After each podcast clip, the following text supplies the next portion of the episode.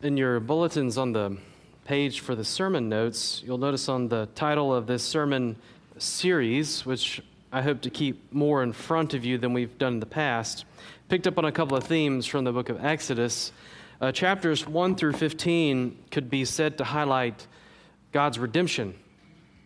And then uh, chapters 16 through 40 highlight uh, God's relationship with his people you see a lot of those themes come up here at the very beginning in chapter 1. Uh, and this is going to, studying this book as a whole, will help us understand why he saves his people and he, he gives them the law. He authorizes a house to be built for himself toward the end of the book called the tabernacle.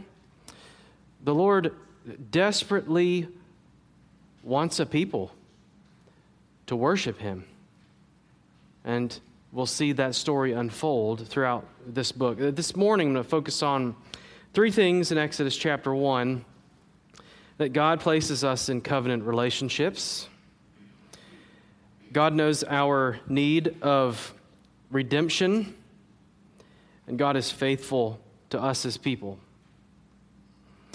Firstly, in the first uh, seven verses, first paragraph here in Exodus chapter 1, he places us in covenant relationships. I'm going to look firstly at the reality of our covenant family.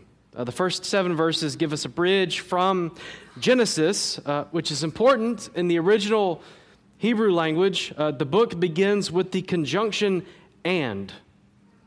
So this is a continuation of everything that was said in the book of Genesis. In fact, this rehearsal that we have before us of Jacob's descendants is the same list that's given to us in Genesis 46, verse 8. We see mention of Jacob and then Joseph, who obviously are related to Abraham.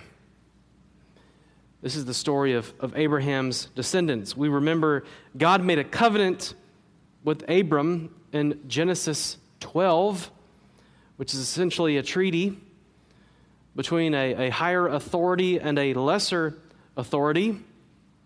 And God said to Abram, I want to make a relationship with you. He cut a covenant with him, saying that his nation, the nation that would come from Abram, would be great and all the other nations would be blessed. He gave him a sign of that covenant, which was circumcision in Genesis chapter 17, to mark out his people from the rest of the world. What we see in the rest of Exodus then is a continuation of this covenant family story. God chose them simply because He did, not because Abraham was better or because he earned God's favor. But this is a, powerful story, a motif up to Exodus 1. Uh, I had a class called Covenant Theology uh, as a master's level class, and one essay question was trace the seed motif in the book of Genesis. You will see, if you looked back from Adam to Joseph, that God has been working in and through this covenant family through generations, always keeping his promises. We reflect, though, from Romans chapter 4 that Abraham received the sign of circumcision by his faith, but that he is the father of all who believe without being circumcised. Meaning, this is not simply a Jewish story. Abraham is not the father of the Jewish nation. He's the father of everyone who has put their faith in his God. And so this is our family. This is the family we've been placed in by faith. But secondly, this set of relationships is not simply a family, but there's also a covenant mission that is being continued from the book of Genesis. Verse 7 gives us again a reminder of the mission of the family as the same language of Genesis 17. As God told Abraham, he will make him exceedingly fruitful. Well, what does it say there in verse 7? Uh, but the people of Israel were fruitful, they increased greatly, they multiplied, and grew exceedingly strong. in our mind's eye, we have to continue to hear these promises that this is a mission statement that is progressing, that'll never be stopped. The promises of Abraham are continuing to come true, but it goes back further than that. Where else have we heard to be fruitful and multiply? From someone older than Abraham. In Genesis 1:28, God says to Adam, "Be fruitful and multiply and fill the earth and subdue it and have dominion." That's continuing to happen throughout pregnancy issues, throughout childbirth of really old ladies like Sarah, through death, even at the very beginning with Cain and Abel. God's progressing his mission, and it's not going to stop. We aren't the point, we're on God's mission.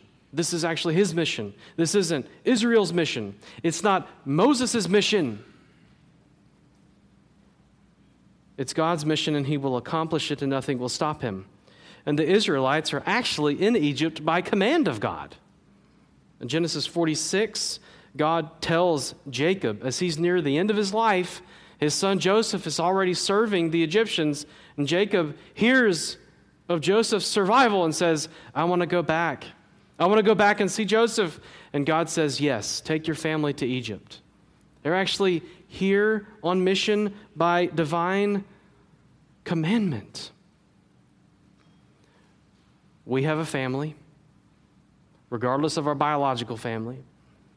We have a mission beyond our own personal goals or aspirations or employment that are rooted in what we're talking about this morning. But let me quickly go to the second point because now it gets a little startling. Because having said all of that,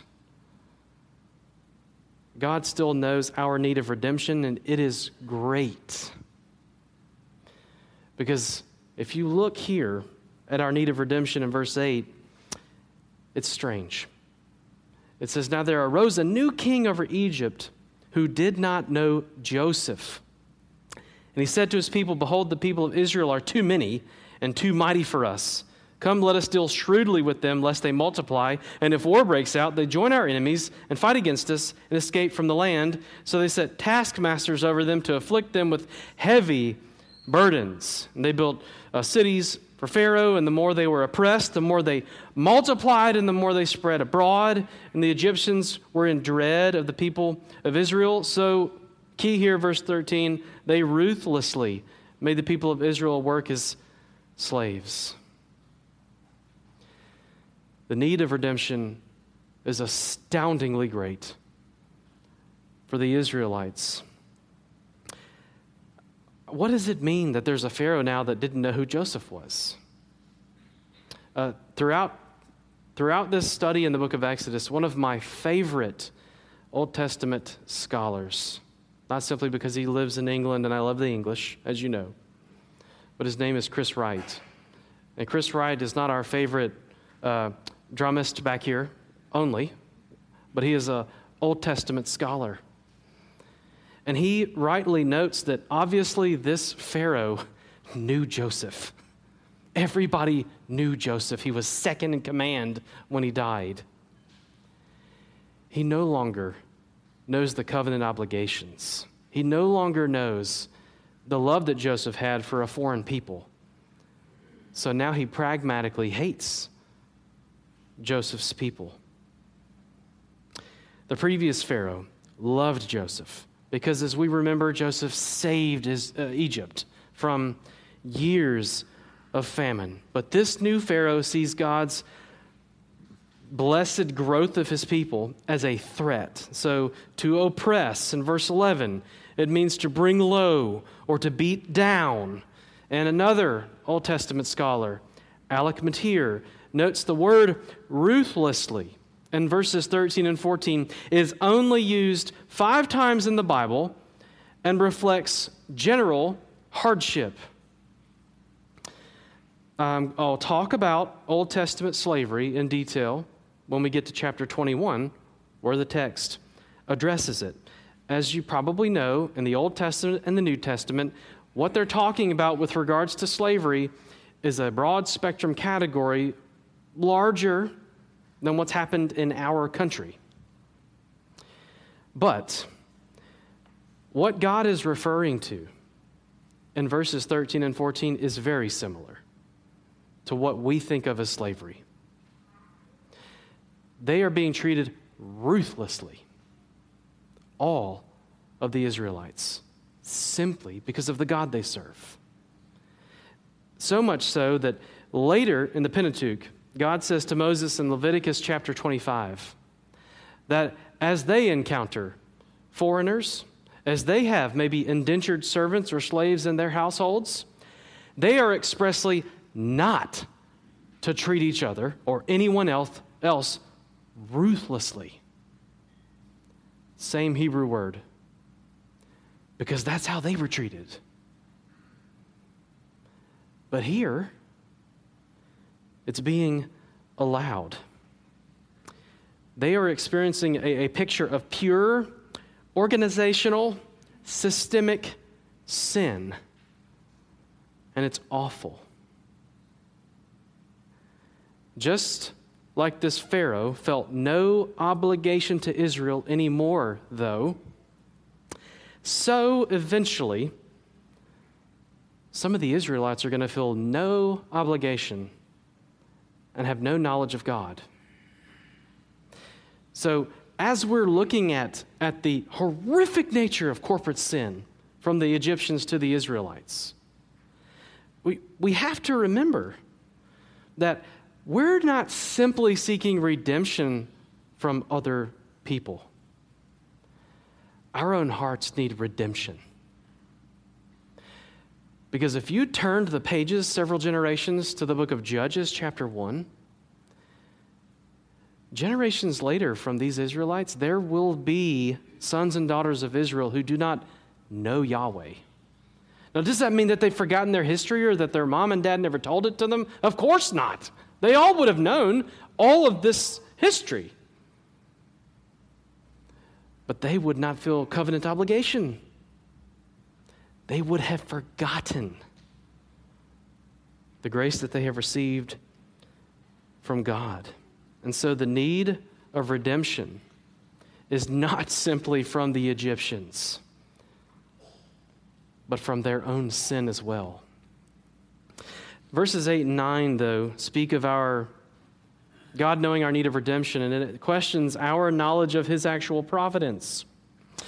We confessed our faith this morning with the Heidelberg Catechism, uh, question and answer 27 and 28, which uh, these, these things that are put in the bulletin are not there by chance. It's planned out and it's practical, but especially uh, page five of your bulletin is worth tearing out and posting somewhere in your house to read frequently.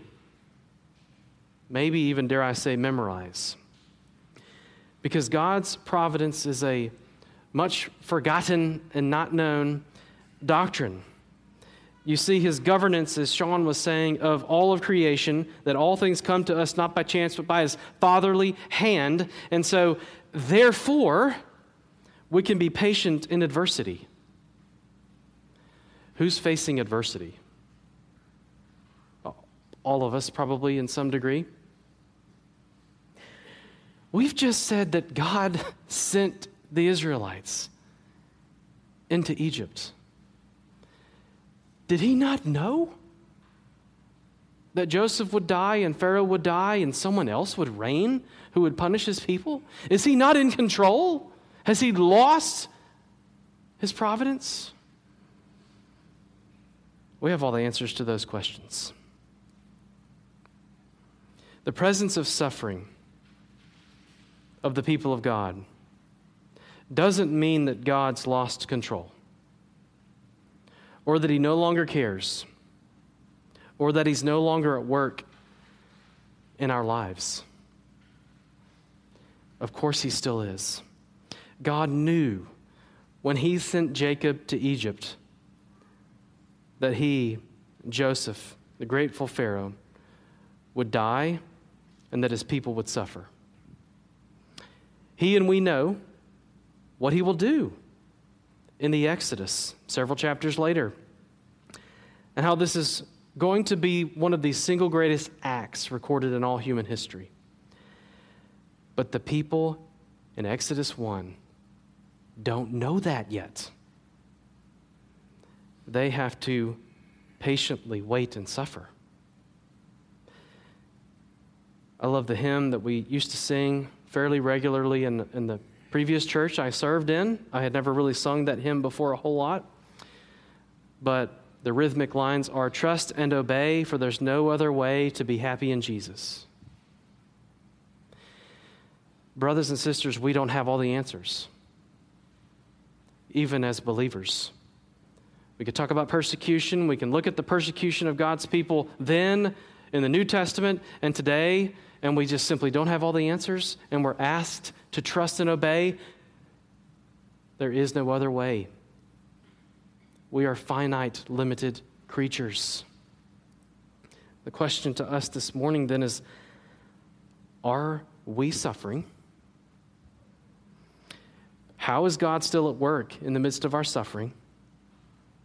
Are we okay with trusting Him without knowing what He's doing and why He's doing it? And are we also willing to recognize that we still need to repent of our own sin when we think that we can do better? When we think we know more than Him? When we think He's wrong in His plan?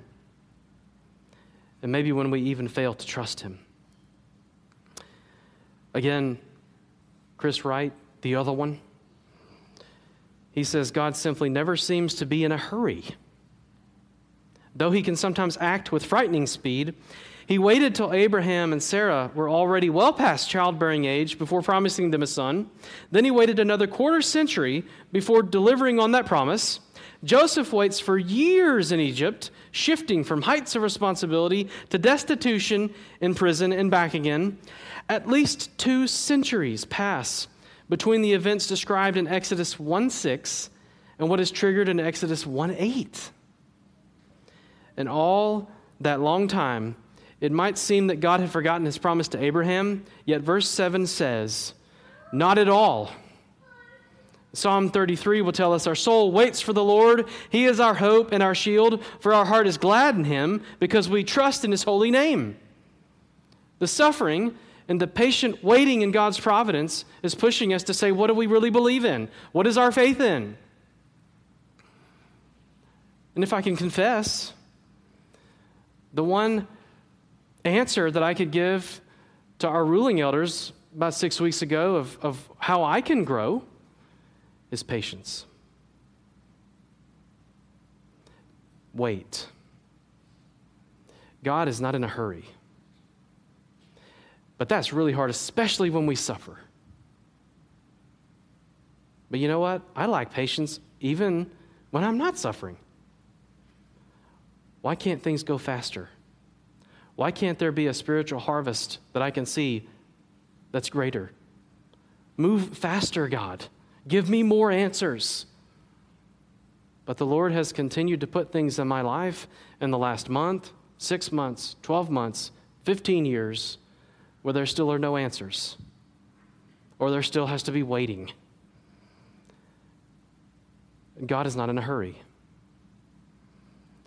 which is a huge struggle, especially for our generation and our time. But His providence is still working and true, which is what we're going to see in verses 15 through 22 that God is still faithful to His people. There is yet another disaster unfolding. They've not only now had to endure uh, physical persecution uh, for, for years, but you see in verse 15 and following that uh, things are not working for Pharaoh. So you'll have like a series of plan A didn't work. Well, what's, what's plan B to control God's people? Infanticide against male born children. How dark. Pharaoh tells Hebrew midwives to commit infanticide against Hebrew boys at birth. Uh, however, the hearts of the Hebrew women have been captivated by the person and the work of God as they knew the stories of Genesis and God's grace. So, part of what we see in these first few verses between these two, t- two women whose names we probably have forgotten, although they're written here, God shows his faithfulness through his people, through changed lives. He's actually already been changing people's lives for generations, for centuries, through Abraham, Abraham's family.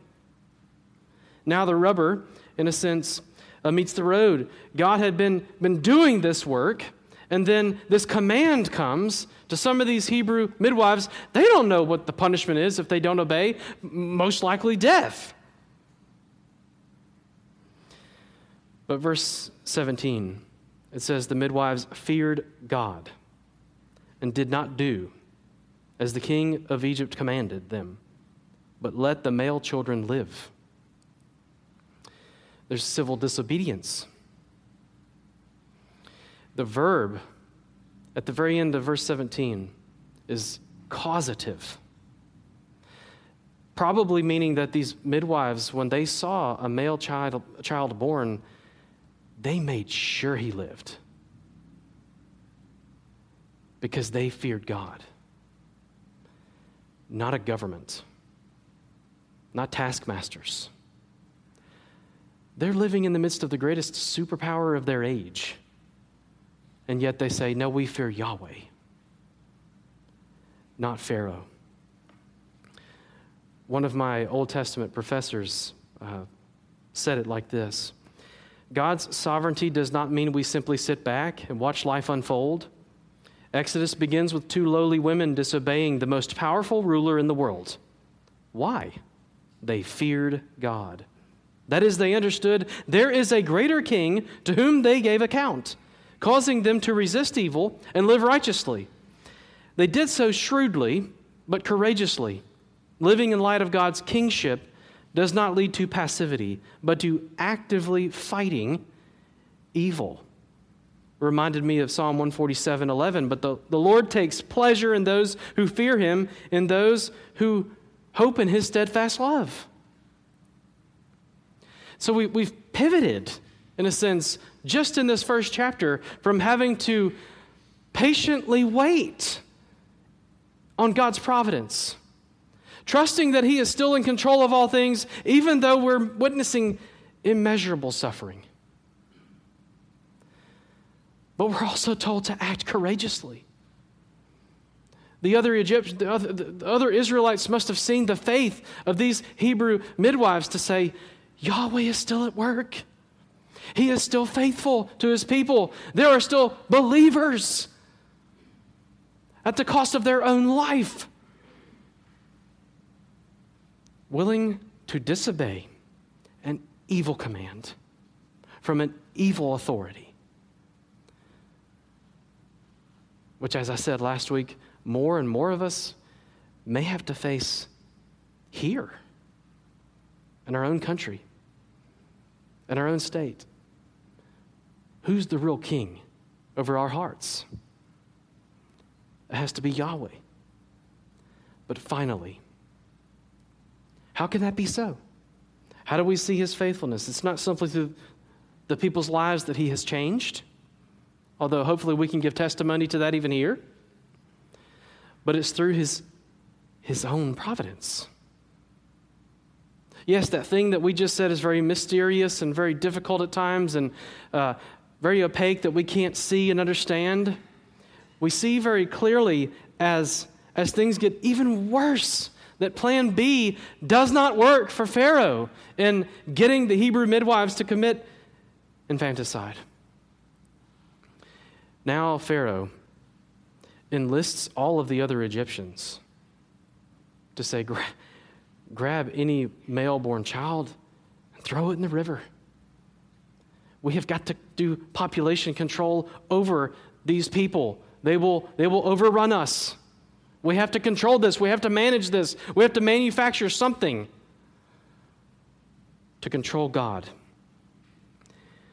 But God will not be controlled.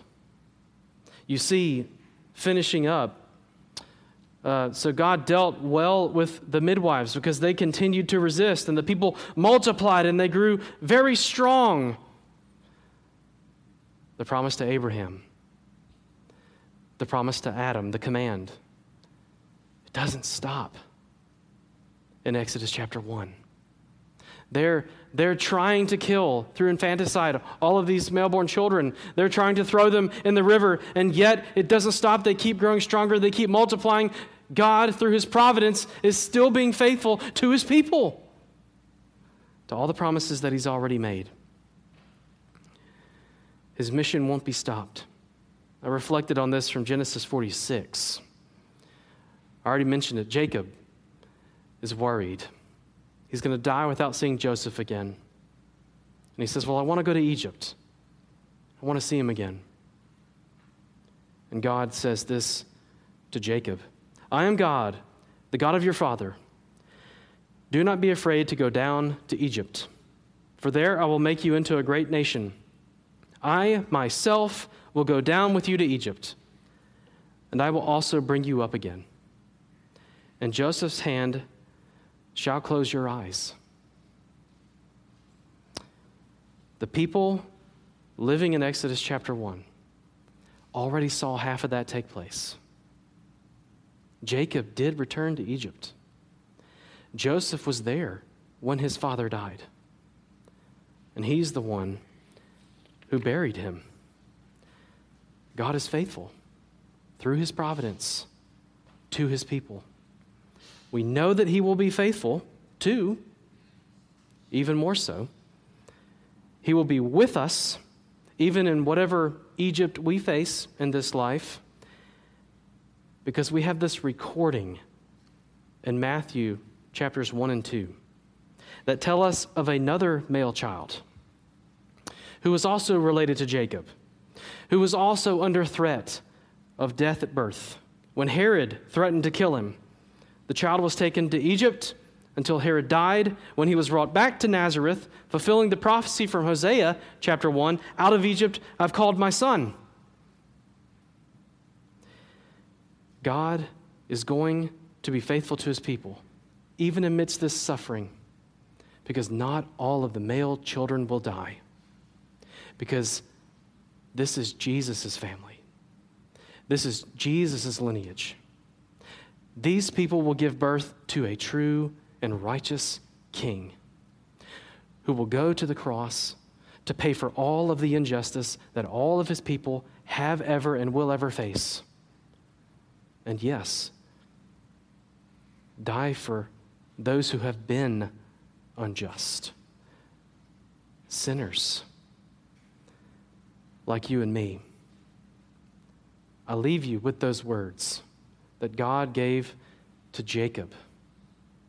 That you would leave from this place with hope in God's providence because of what He's done in and through Christ.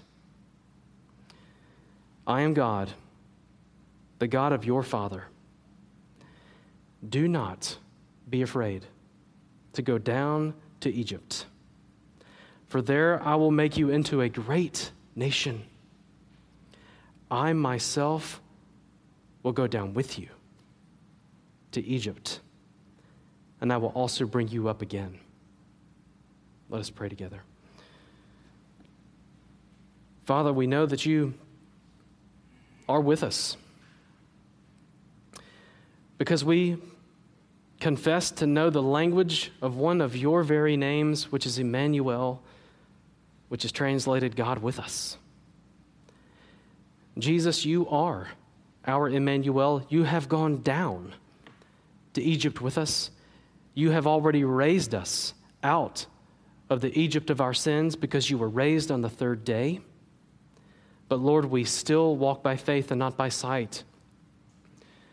Help us in word, prayer, and sacrament to trust in the covenant promises of our God in whose name we pray. Amen.